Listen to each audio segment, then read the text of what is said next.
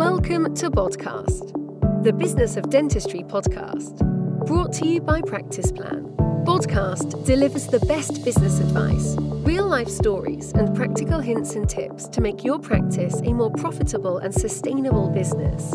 And now, here's your host. Hello, my name is Nigel Jones, and I'm the Sales and Marketing Director of the Practice Plan Group of Companies, which is Practice Plan, DPAS, and Medenta. Welcome to this latest edition of podcast, where I'm absolutely delighted to be joined by Sarah Buxton. Welcome, Sarah. Hi, Nigel. Thanks for uh, having me again.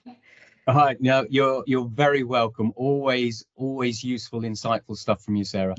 For those people that may be listening but maybe don't know your background, I wonder if you could just briefly introduce yourself. Yeah, absolutely. Um, I'm Sarah Buxton and I am an HR and employment solicitor and director of FTA Law.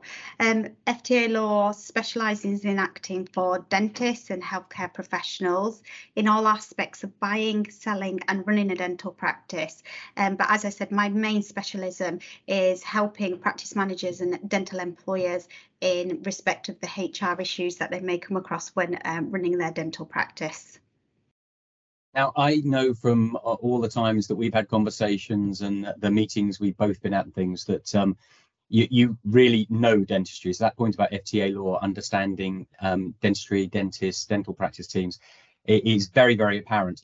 Uh, which is why it's interesting that um, the, the, subject that we're going to be talking about for the next 10 or 15 minutes or so is um, about dentistry, but not particularly to your HR um, employment law side of things. So um, I, I, know it's about the um, inquiry that's being launched into the government's handling of the pandemic. So, so how are you getting involved, and, and what what made it so important to you? Yeah, absolutely. I think um, it's important, first of all, to explain a little bit more about the COVID 19 public inquiry.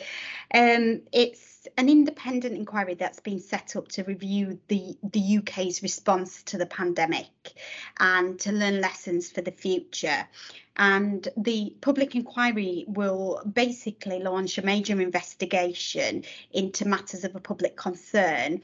And it will seek to address what happened why did it happen and what can be done to uh, prevent it from happening again. And um, over the the pandemic. Um, I've been involved in lots of different forums and webinars helping dental practices, not only, as you say, not only in respect of HR, but also listening to their issues that they may have in respect of running a business or the clinical side um, and why have things been done, um, how they've been done. So um, I think what um, why it's uh, attractive to be involved in this, especially for me, is because I think what we can do is raise a lot of these questions to try and get the answers at the inquiry. Um, because let's face it, there are a lot of unanswered questions still that dentists and dental practitioners um, need answers to. Yeah, absolutely. And uh, I suppose it's a question of making sure that all parts of dentistry get adequate representation, get adequate voice when it comes to um, feeding into the inquiry? Absolutely. Um, what we've done is we've set up a dental alliance. And um, this is an opportunity for professionals from across the dental sector to be given the vo- a voice at the inquiry. So, whether you're private practice, NHS, hygienists, therapists, practice managers, nurses, technicians, and so on, anybody can be involved in it um, and what they can do is help um, shape policy for the future to ensure that any mistakes are prevented from being uh, repeated, or as I say, to get some answers to any questions they may have. Um, and I think it's so important that we have this platform um, so that people are given the opportunity to express their views and opinions, and it doesn't matter who you are in the dental sector. So, um, out of interest, who who does get involved in inquiries of this this nature? What what sort of representation would typically happen? Um, so what happens is um, we have to um, be um, added to the inquiry as a core participant. Um, and that gives us full rights to disclosure and it gives us the right to be legally uh, represented. Um, so we're working um, with a QC, um, Sam Karim of um, King's Chambers, who is specialist in constitutional and public law. Um, and what will happen is um, we have to make an application to be part of the inquiry, and we don't think we'll have have a problem being part of the inquiry because um, the dental industry is very specialised in its own right. And I think what tends to happen is it gets put within the healthcare industry um, but just for hr alone there was so many issues where um, the dental world and how the dental practice works was completely different to some of the other areas in the NHS. So the guidance we were provided with didn't work for the dental practice.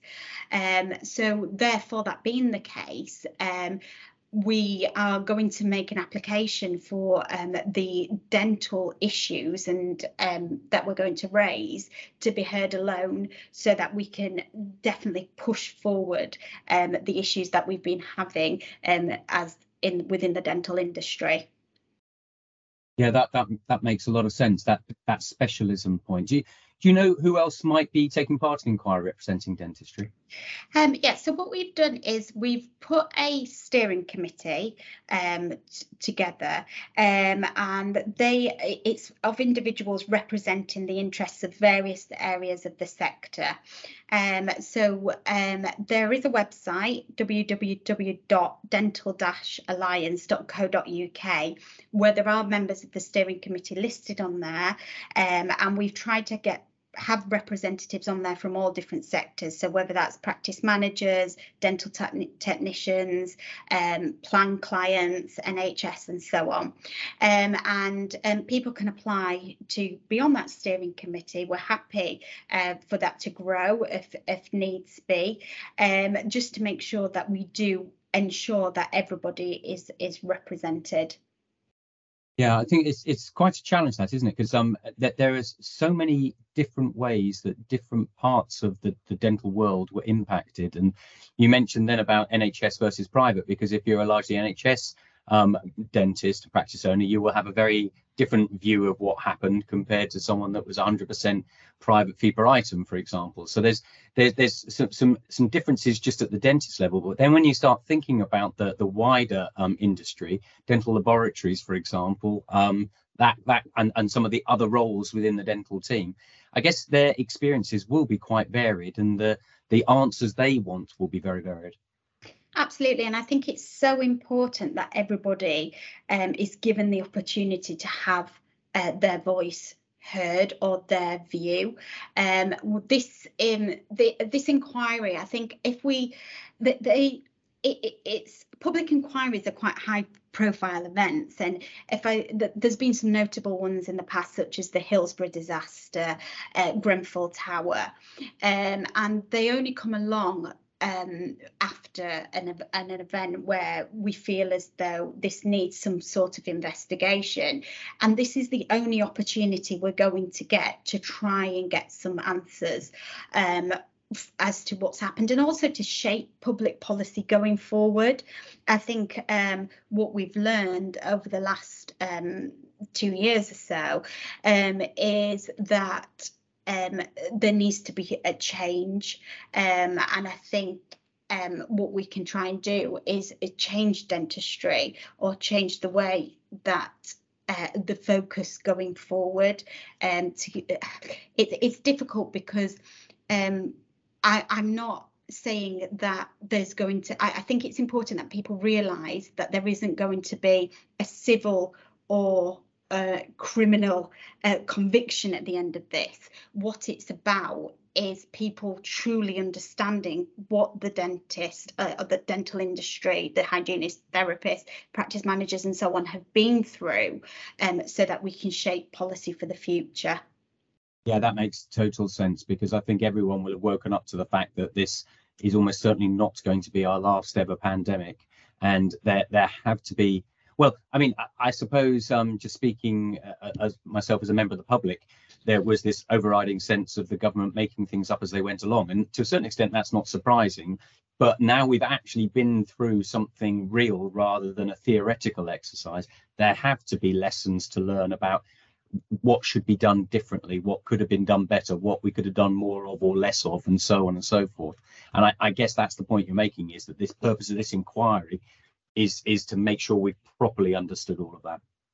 Yeah, and I think it's so important that um, people are not missed out, um, and that and that is why we put a, a steering committee together to try and uh, reach different areas of this sector to try and get as many views as possible um, because uh, at FTA Law, we're fully independent. We can take the views of many people, um, and that's what we're trying to do. We're trying to reach um, and gather as many thoughts from as many people as possible so that when we do attend the, the inquiry um, we've got the full picture uh, and we can make sure that we're acting in everyone's best interests absolutely so so what do you see as as the sort of the timeline and the next steps that will be taken um, the the the timeline um, uh, for that's been provided for the COVID inquiry um, in itself is actually four years,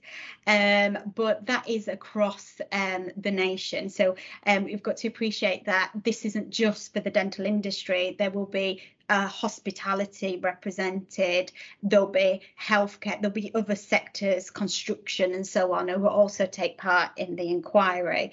Um, knowing what um, the legal system and these things are like. I think four years probably will turn into six, probably turn into eight. Um, so it, it's going to be a, a, a long, uh, a long process.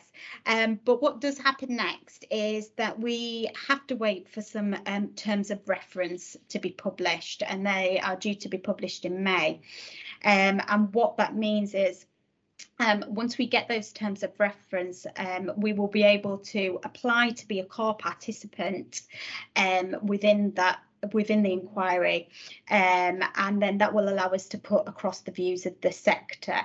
Um, so at the moment what we're doing is um, we are inviting as many people as possible um, to sign up to the website um, so that we can keep them updated. Um, we will be gathering thoughts so that um, we can get um, as many thoughts as possible um, and as many issues as possible um, and we will structure that for for people to make sure um, that there will be the way we collect that information will be very structured. Um, people can apply to join the steering committee if they have um, uh, an audience or people who they can take information from um, to so that we can gather these thoughts um, and um, show support by um, following us on social media and so on. Um, so uh, there'll be the next the next step for us um, is um, to wait until May um, to make the application to be a, a core participant.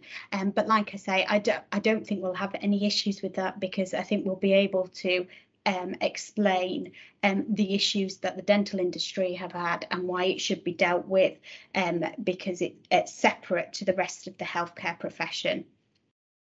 Uh, sounds sounds excellent, Sarah, and very very important. Even if the timescale is four to six years, because I think uh, I don't think anyone will disagree. We it is vital that we learn the right lessons and uh, that we safeguard the dental industry for anything that may not happen in the future. Of course, we all hope it won't do, but um, we we have to be prepared or as prepared as we can be to, to handle it as well as we can do if it should arise again. So you've mentioned a few times about websites and following on social media. How how do people find you easily?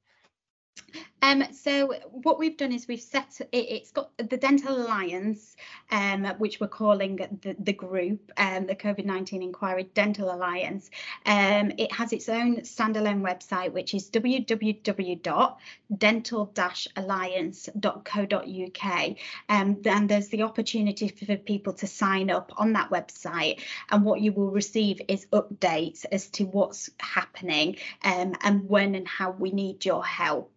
Um, and there's lots more information on the website, who's involved um, and um, how you can help and, and support um, the, um, the uh, Dental Alliance to make sure that we um, we can follow this through. We make sure that we um, are representative um, of everyone's views at the inquiry. Excellent. Well, thank you so much for explaining all of that to us, Sarah. I think it's uh, it's one of those things that's just going to grow and grow in importance, and I'm I am sure that the the dental profession is very grateful for you taking the lead and the initiative on this this thing. So, thank you very much indeed for your time today, and uh, look forward to to being involved personally as well as helping um, anyone else that wants to get involved. Many thanks. Thank you, Nigel.